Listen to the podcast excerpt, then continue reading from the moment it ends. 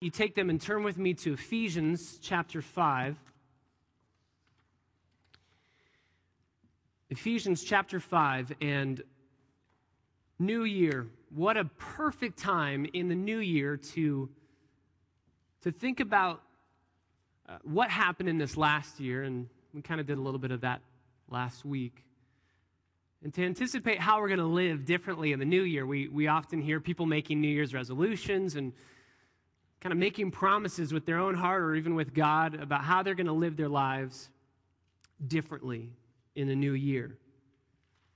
I think not only is a new year an appropriate time to think and to stop and to carefully consider our time, to genuinely ask our hearts do we value our time? Or do we live lives uh, frivolously, uncaring about the time that God has given to us? Not only because of New Year's, but I think also, I think there is a sobering reality when you think about Ellen Hankinson being with the Lord. You think about God calling her home very unexpectedly, very quickly. And that that could happen to any one of us. What would Ellen say if she were to come here today, step down out of heaven, and speak to us? What would she say? About how to use your time, how to value your time. I think that she would say what the Apostle Paul says in Ephesians chapter 5, verses 15 and 16 Be careful how you walk, not as unwise men, but as wise men, making the most of your time because the days are evil.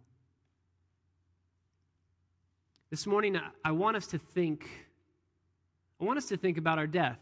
We did it a couple months ago when we were going through Philippians chapter 1, uh, verse 21, living as Christ and dying as gain. And I want us to do it again. And I want to preface thinking about that last day, thinking about our death, with a scripture that I think will enable us to see the, the purpose and the power behind thinking about that last day. It's Ecclesiastes chapter 7, verses 2 through 4. And they read as this it is better to go to a house of mourning than to go to a house of feasting or to go to a wedding feast. It's better to go to a funeral than it is to go to a wedding because, Solomon writes, because that is the end of every man, and the living takes it to heart. That is the end of every man. Every man will die, and because we can see that that is the end of every man, then we will take it to heart. The living should, must, will take it to heart. It's an ironic verse because I'm actually going to a wedding this afternoon, but it's better to be here. It's better to be here thinking, however soberly, and I hope it's not depressing, but it's reality. It's better to be here in a house of sobriety and, than in a house of feasting and in a house of joy and celebration. Why is that? Because we have been given two options, two ways to live life. We can either live life as wise men or as unwise men. We can either live life carefully or uncarefully. We can either watch how we use our time or we can squander and waste it. The reality is, as I was thinking about this sermon, I was thinking about my own funeral and I was thinking about standing before Jesus Christ, I think the, the greatest hope and prayer that I could have as a pastor is that you would be able to die with contentment on your deathbed. That you would not be wondering, should I have lived a different way? Could I have lived a different way? Hoping that you could just get more time to go back and do it all over again. I think the greatest prayer that I would have for Christ Bible Church is that each and every one of us would be able on that last day to be content. I have spent my life to glorify God. That would be my prayer. And that was the prayer of Jonathan Edwards. Jonathan Edwards, we're going to learn a lot more about him in the weeks to come during our family Bible hour when we learn about church history, as we're going to go through church history together. But Jonathan Edwards preached a sermon way back when in December of 1734 entitled The Preciousness of Time and the Importance of Redeeming It. And I just want to take that sermon and kind of rework it and reshape it for us this morning. And because it is a Jonathan Edwards sermon, because there are a thousand points within this sermon and they're all incredibly long, I think for the very first time, I told my wife last night, for the very first time, I think ever in, in my preaching history, I'm actually going to have PowerPoint slides behind me so that you will be able to see what Jonathan Edwards is saying. You will be able to write them down. You won't get lost because if I were just to speak these points to you, you would get so lost because Jonathan Edwards just takes us on rabbit trail after rabbit trail. So there will be a PowerPoint behind me that will detail the three questions that Jonathan Edwards asks uh, about this text in Ephesians chapter 5. Um, he asks these three questions. Number one, why is time precious? Why should we be careful about the way that we walk? Why is time precious? Secondly, who is the one who wastes time? Who is a time waster? And thirdly, how should we then live based on the truth of this text? From Ephesians chapter 5, verses 15 and 16. Jonathan Edwards just would go all over the map, and we're going to follow him as best we can and navigate the waters of these thoughts together in these verses as we go through. Jonathan Edwards says this Upon time, we should set a high value and be exceedingly careful that it not be lost. And we are therefore exhorted to exercise wisdom and circumspection in order that we may redeem it and hence it appears that time is exceedingly precious. That's why he would say, Oh God, stamp eternity upon my eyeballs so that I would see everything with an eternal perspective. Everything that he looked at, every situation he was in, he had an eternal perspective. How does this affect my eternity? And so, in looking at these verses, being careful how we walk, not as unwise men, but as wise men, making the most of the time that we have been given, because the days are evil, Jonathan Edwards asked this first question Why is time so precious? Why should we be careful at all? Why is time precious? He gives us a couple answers. Number one, time is precious because it affects eternity. Time affects eternity. How you invest your time will leave its imprint on eternity. What we do in this life makes waves and echoes in the life to come. R.C. Sproul has a little article in his Table Talk magazine called Right Now Counts Forever. This very moment counts for all of eternity. And because time affects where we are going to spend eternity, time is very precious, and we need to be careful with how we live, how we use our time. Jonathan Edwards would say that those that have gone before us into eternity, if they could come back and tell us how to live life, it would be drastically different than the way we think we should live life. Time affects eternity. A second reason that time is so precious that Jonathan Edwards gave is because time is very short. Time is very short. Edwards went into basically economics, just supply and demand. Since time is so short and there's such a tiny supply of it, then there's a huge price on it. It's, it's invaluable. You can't put a price tag on time because you cannot get more than enough time. Time is in short supply.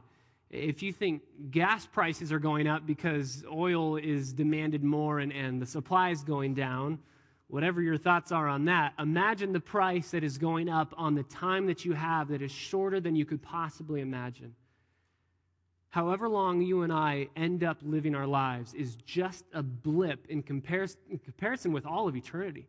You think through eternity and you realize we have 70, 80 years here on this life if God would grant that. So Jonathan Edwards says, No, live for eternity. Time is so short. Value the time that God has given.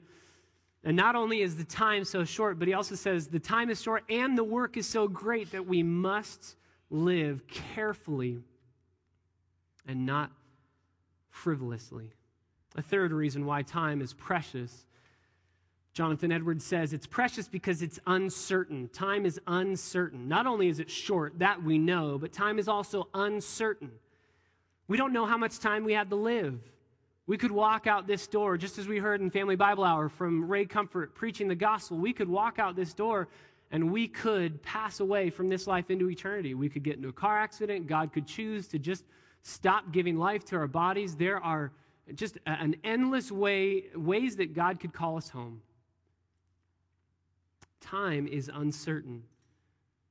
What would you do if God told you and promised you you had 70 years to live? What would you do? If God promised you will die at the age of 72, so you have however many years you have left, what would God promise? What would you do with that promise from God? What would God's promise to you change in the way you live? Maybe you'd say, okay, I, I can live a little bit more loosely with certain amount of time. But we don't know. We don't know if we have tomorrow. There is a, uh, there's a practice that I've been doing recently. When I, I lay down as I'm about to go to sleep, or in the case of last night, when I wake up in the middle of the night, you, you, you have those moments where God just wakes you up just says, sorry, you want to sleep, but not now. And it's 2 o'clock to about 4.30 in the morning. You want to sleep, but God says, no, there's other things that you should be doing with your time. Okay, I don't know what those are, but I'll start by praying. Um, as I'm praying last night, this is a practice that I've been doing for a, a couple months now. As I go to bed, I think I could die in my sleep tonight. God could just very, very easily say, okay, I'm going to call you home. No more life to your heart, no more beating, no, no more blood going through. Just, I'm going to call you home. Today might be my last day. We are not guaranteed tomorrow. That's why I love Richard Baxter's quote. I, I preach, he's a pastor, Puritan pastor. I preach as a dying man to dying men as if I was never to preach again. I don't know if I'm going to see you next Sunday to preach from Philippians chapter 2. I hope so, because I really want to preach from Philippians chapter 2, but I don't know. God could call us home. Not only is time short, but it's also uncertain. So if we don't know that we even have tomorrow, we need to care for today and the time that God has given to us. Fourthly, Jonathan Edwards said that time is precious because time cannot be recovered. Time cannot be recovered. He said it this way You can lose an estate and regain it again, but you cannot lose time and regain it again. You will never have yesterday again to do what should have been done. Yesterday's gone, and you aren't guaranteed tomorrow. So time is precious, and we must be careful how we walk. Jonathan Edwards not only asked, Why is time precious? but secondly, he asked, Who is the one who wastes time? If time is precious, who is the person who wastes time? Because we don't want to be those who waste time, because if we waste our time, we waste our lives. So we want to make sure that we make the most of our time. So, who are the, who are the ones that waste their time? Number one, they are those who are involved in idleness. This isn't actively sinning, this is just doing nothing. And then Jonathan Edwards listed off in, in, a rapid fire succession a number of proverbs talking about the idle man. I want to just give you the references. I'll read the quotes. We don't have to turn there, but you can write down the references. Proverbs chapter 14, verse 23. In all labor there is profit, but mere talk leads only to poverty. Proverbs 18:9 He also who is slack in his work is brother to him who destroys or who commits murder. Proverbs 19, verse 15. Laziness casts into a deep sleep, and idle men will suffer hunger. And Proverbs 23, 21. Drowsiness will clothe one with rags. Idle people are those who are wasting their lives, who have no drive whatsoever to live life with purpose, with passion for a reason. Can I just ask your own heart this morning? Do you have drive? Do you have passion to live in such a way that you're not wasting your life? Would you consider yourself an idle person? What do you do every single day that is done for the purpose of glorifying God and working for His kingdom and the advancement of it? Jonathan Edwards said, Do not be idle, because if you're idle, you will waste your life and you will waste your time and on that last day, you'll look back saying, Oh, how I squandered it. Secondly, he said, Those who are involved in wickedness waste their lives. Those who are involved in wickedness. This is an obvious one, not only just being idle, but also being wicked, being sinful. Sin is obviously wasting your life. Jonathan Edwards gave a number of examples that he saw in his own church of certain types of wickedness. He said this uh, unclean talk is in our midst, bad examples, distracting others with your own idleness and sin, talking badly against others, quarreling, and stirring up strife. All of these are a wasting of your life. Those who are involved in wickedness. You might say, Well, I'm I'm not sinful. I'm just in the idle camp. Well, it's really no, no different when it comes down to the use of your time. You're not really using your time any better. And then Edwards gave a third reason, or a third person who wastes his time. It would be this those who are involved only in worldly pursuits. The key word there is only involved in worldly pursuits, only involved.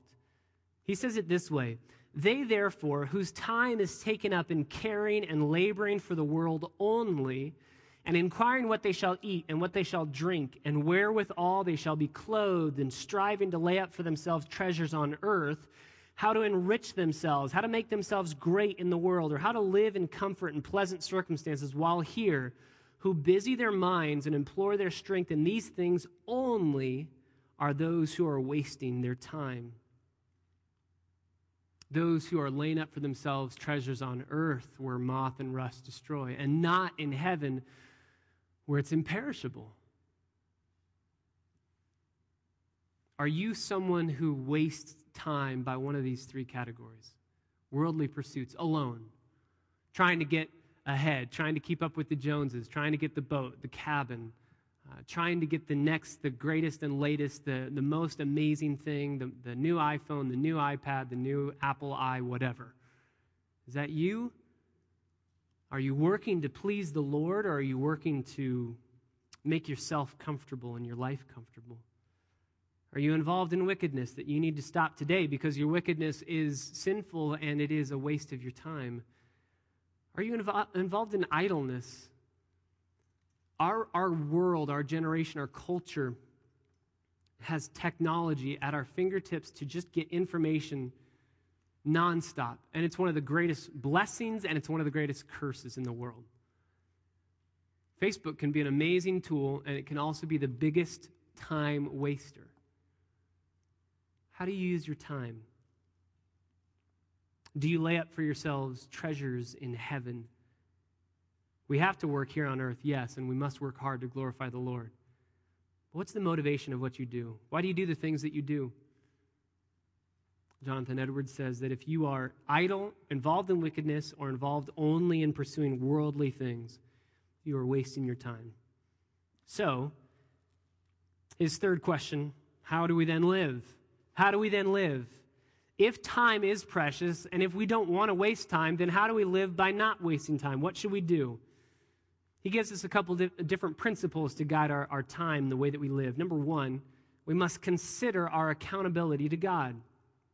We must consider our accountability to God. Every day, every moment, every second is on loan from God, and you will give an account for the time that He has entrusted to you. Every second, you'll give an account. Think of that last day when God says, How did you spend the time that I gave you? I gave you a lot of time.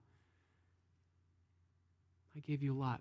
What did you do with it? How did you glorify my name with the time that I have given you? We must consider that day when we will stand before God and give an account.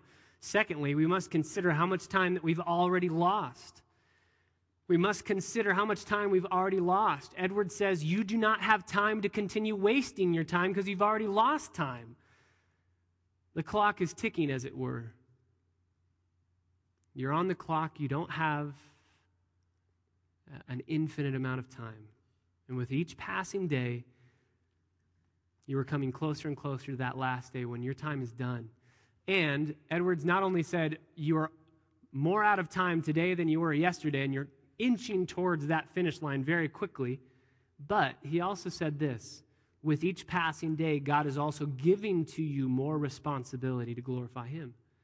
So not only do you have less time to do the work, but you also have more work with less time to do it and then add to it.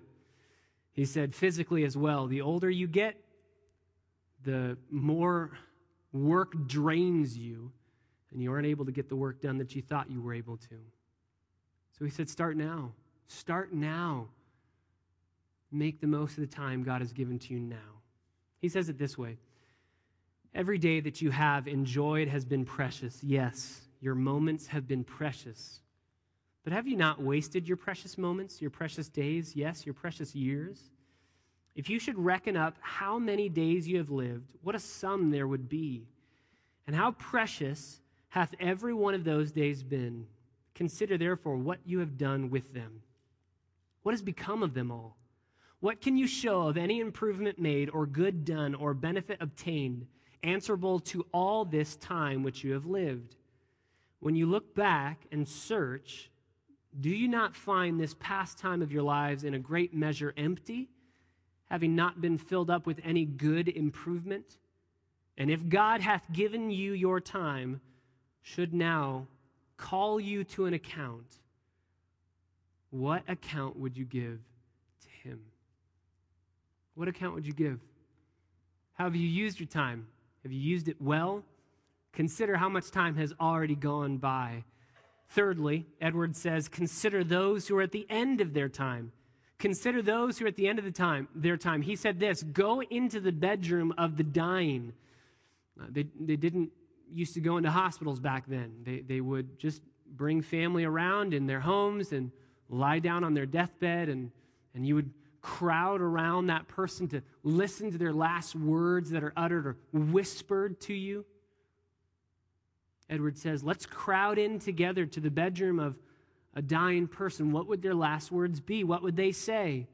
He said he had been to the deathbed of many, and most of them would cry out, Oh, for a thousand worlds, for an inch of time. Oh, if I only had time to live again. Those who are at the end of their life don't want more money. They don't want more fame. They don't want more prosperity. What do they want? They want time, and they don't have it. So Edward says, You would be wise to listen to those who are at the end of their life.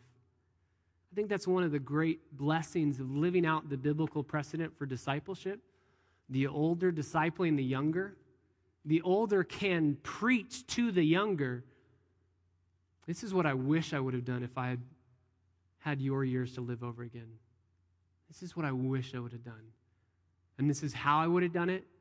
And this is how I want you to do it to glorify the Lord. We are able to consider those who are further ahead in their time and able to live wisely because they can help us with how to improve the time that we have. Fourthly, Edward says, consider those who are past their time. So, not only those who are at the end of their time, who are about to step into eternity, but also those who are past their time, who have stepped into eternity. What would they say about the preciousness of time? Consider the souls that have stepped into eternity, and it's a Christless eternity. They step into eternity, and it is hell. It's the wrath of God forever. What would they say about the way they live their life? Um, I, I, found this to be very sobering. I think it was a year or two ago when, when Steve Jobs passed away. I, I, from all that I know about him, he wasn't saved, didn't believe in Jesus Christ as Lord and Savior, and yet he had made uh, from the world standards, the, the best life for himself. Left an imprint on the world with Apple and with all the inventions and designs that he had done. And the whole world would look and go, What an amazing man. Look at how he lived his life, and that's how I want to live my life.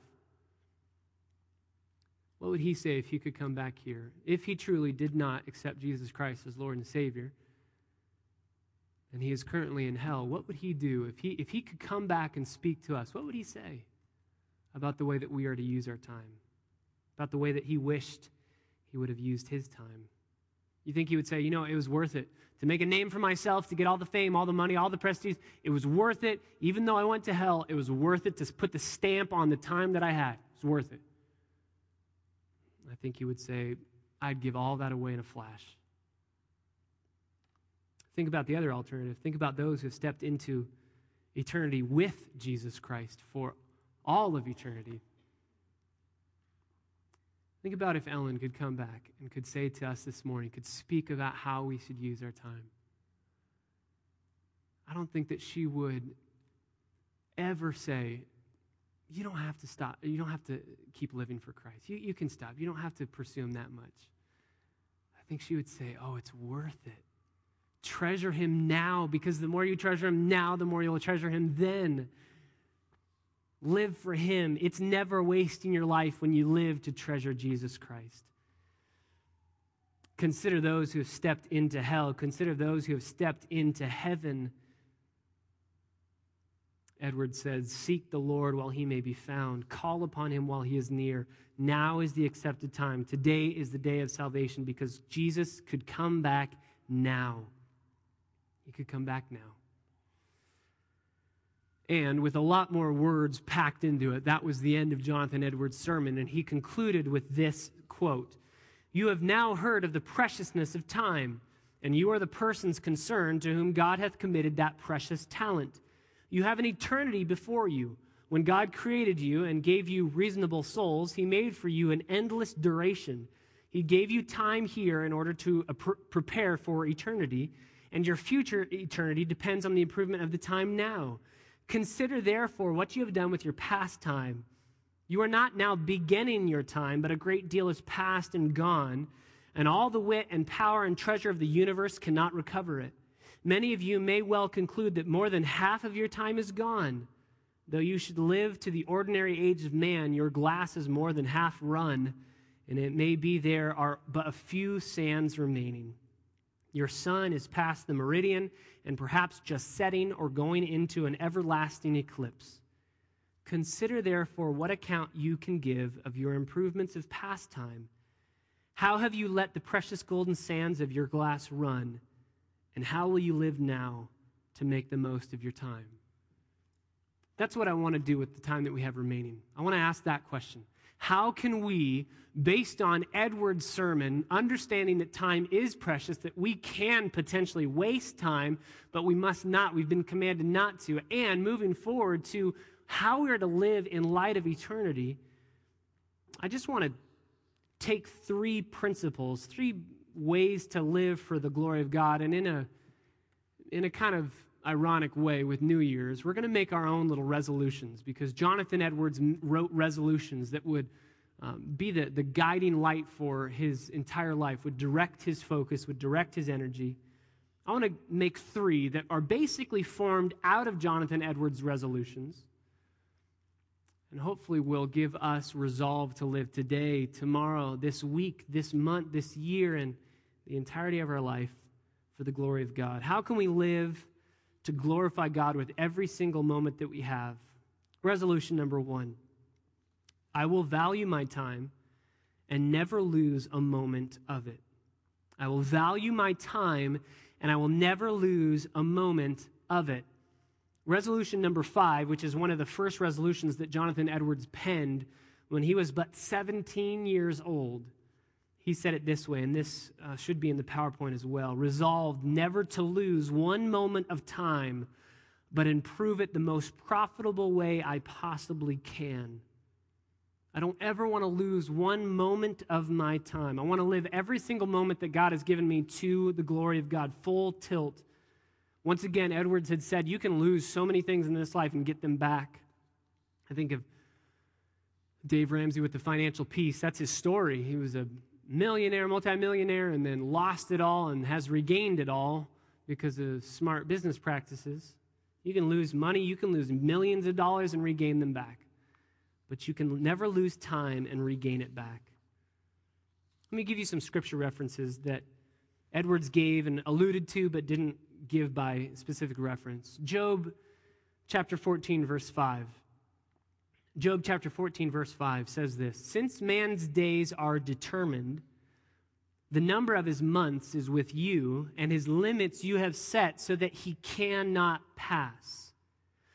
God has set a limit for our time, a limit for our days, and we can't pass it. We cannot live longer than God has set the time for us to live.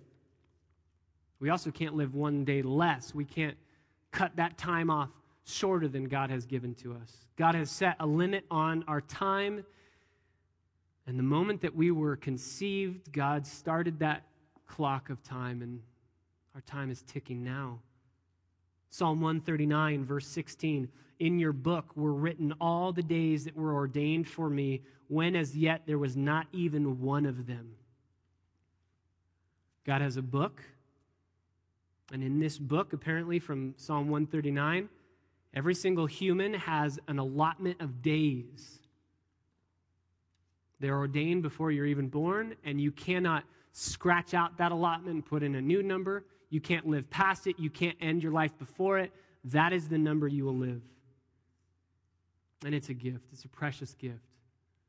What a, what a slap in the face to squander that gift. God says, I have an allotment of days for you. Here's the amount of days that you've given, and you just take them and just, yeah, I'll throw them away. No biggie. And don't squander them. Psalm 90 verse 12. It's the oldest of the Psalms. It was written by Moses, and he said this, and you're familiar with the text Teach us to number our days so that we may present to you a heart of wisdom. The reason why we need to number our days is because God has numbered our days. God has determined an amount of time that we have to live, and so we need to number our days as well and know that there is an allotment of time, and we can't live past it, and there is an end coming. So we need to be careful with how we spend our time. I once heard an analogy on this with, with money, and, and for me, it wasn't in hundreds or thousands of dollars. For me, this, this rang true. Do, do you remember going to old arcades? Do you remember that? There were arcades, just pure arcades, not attached like a putt putt golf, not attached to Chuck E. Cheese. There were arcades, just pure arcades, and you would go with quarters and just hang out in the arcades. There used to be one in the mall, uh, in the Northridge Mall my parents would, would go shopping in the Northridge Mall and they would give me an allotment of money that I could spend in the arcades.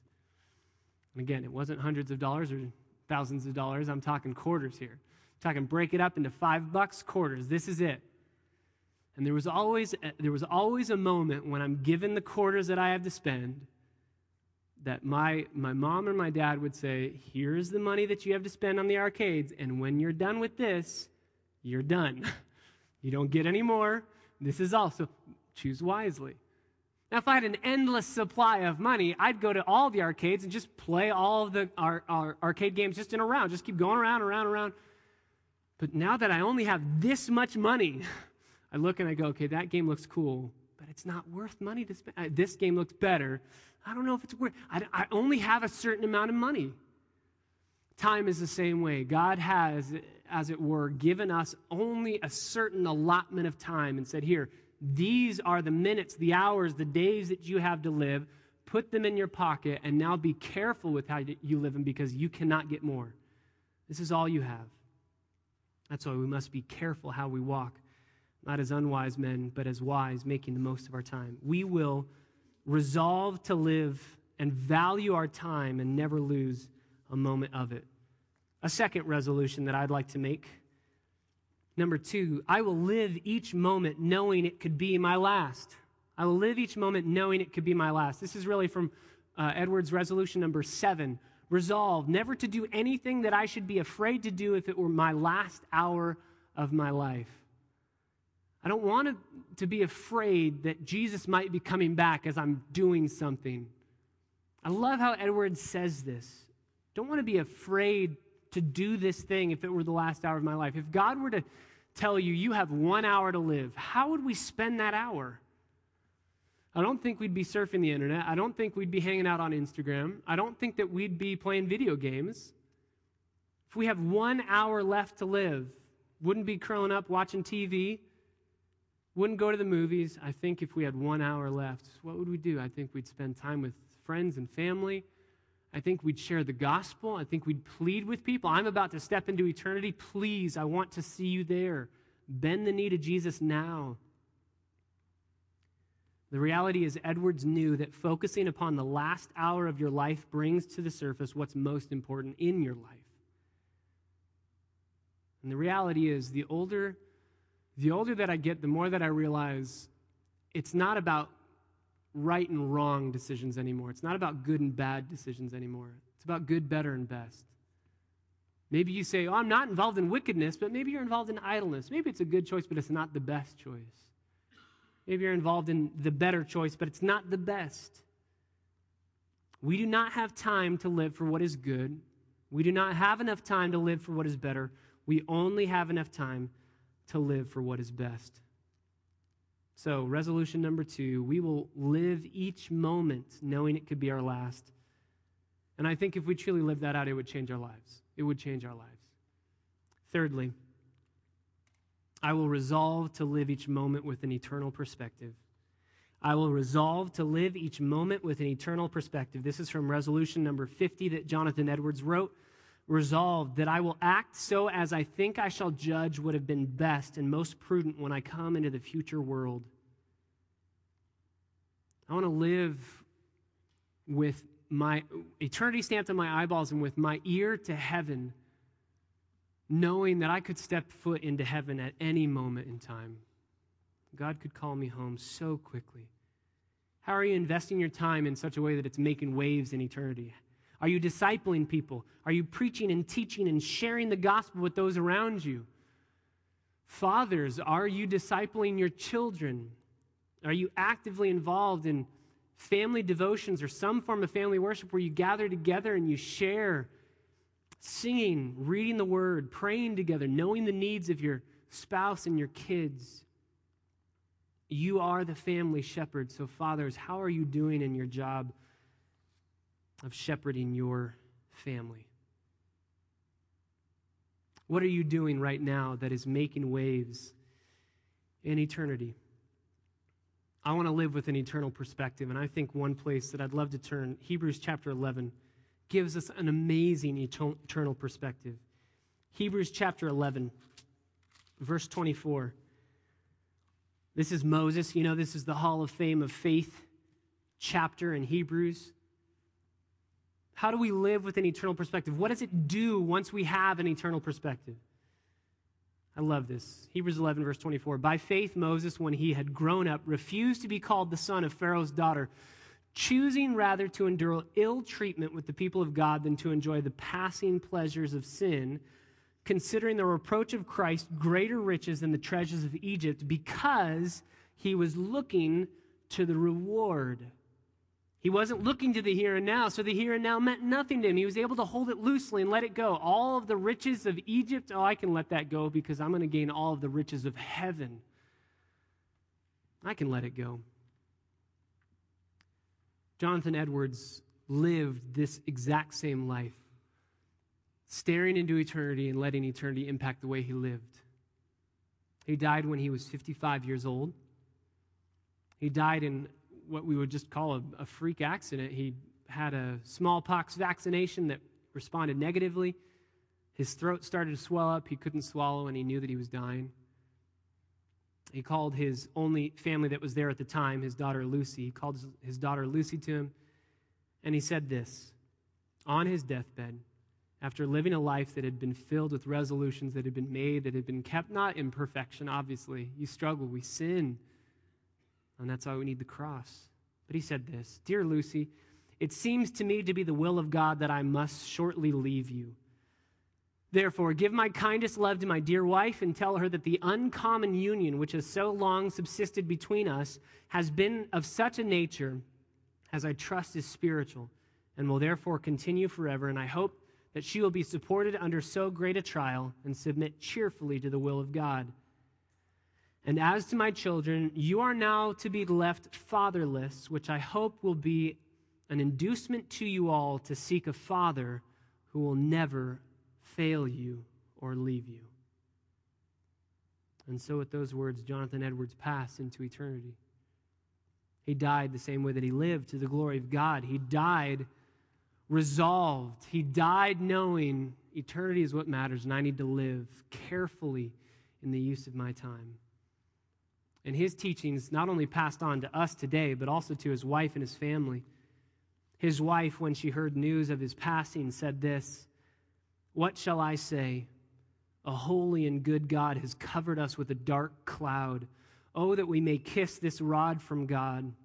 Oh, that we may lay our hands against our mouths. The Lord has done it. He has made me adore his goodness, that we had him so long. But my God lives, and he has my heart. Oh, what a legacy my, my husband and your father has left to us. This is as she's speaking to her children. We are all given to God, and There I am and love to be your affectionate mother, Sarah Edwards. Will you be able to say on that last day, I've lived to the glory of God? I've lived full tilt to His glory. Will you be able to say, You have no regrets?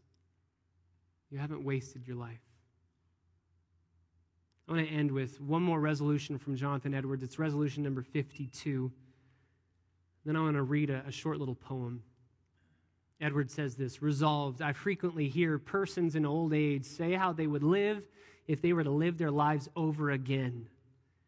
Resolved that I will live just so as I can think I shall wish I had done, supposing that I live to an old, an old age. I hear people say all the time, Oh, I wish I had lived over. If I had my life to live over again, I wish I could do it this way. I would do it this way if I had it to do over again.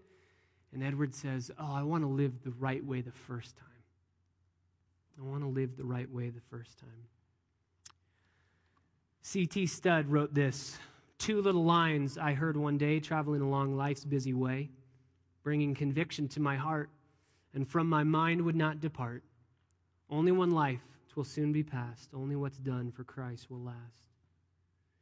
Only one life, yes, only one. Soon will its fleeting hours be done. Then in that day, my Lord to meet and stand before his judgment seat. Only one life, twill soon be past. Only what's done for Christ will last. Only one life, the still small voice gently pleads for a better choice, bidding me selfish aims to leave and to God's holy will to cleave. Only one life twill soon be past. Only what's done for Christ will last. Only one life, a few brief years, each with its burdens, hopes, and fears, each with its clays I must fulfill, living for self or in His will. Only one life twill soon be past. Only what's done for Christ will last. When this bright world would tempt me sore, when Satan would a victory score, when self would seek to have its way, then help me, Lord, with joy to say, only one life twill soon be past. Only what's done for Christ will last. Give me, Father, a purpose deep in joy or sorrow, thy word to keep. Faithful and true, whate'er the strife, pleasing thee in my daily life. Only one life twill soon be past. Only what's done for Christ will last. Oh, let my love with fervor burn, and from the world now let me turn, living for thee and thee alone, bringing thee pleasure on thy throne. Only one life twill soon be past. Only what's done for Christ will last. Only one life, yes, only one. Now let me say, Thy will be done. And when at last I'll hear the call, I know I'll say, 'Twas worth it all. Only one life, 'twill soon be past.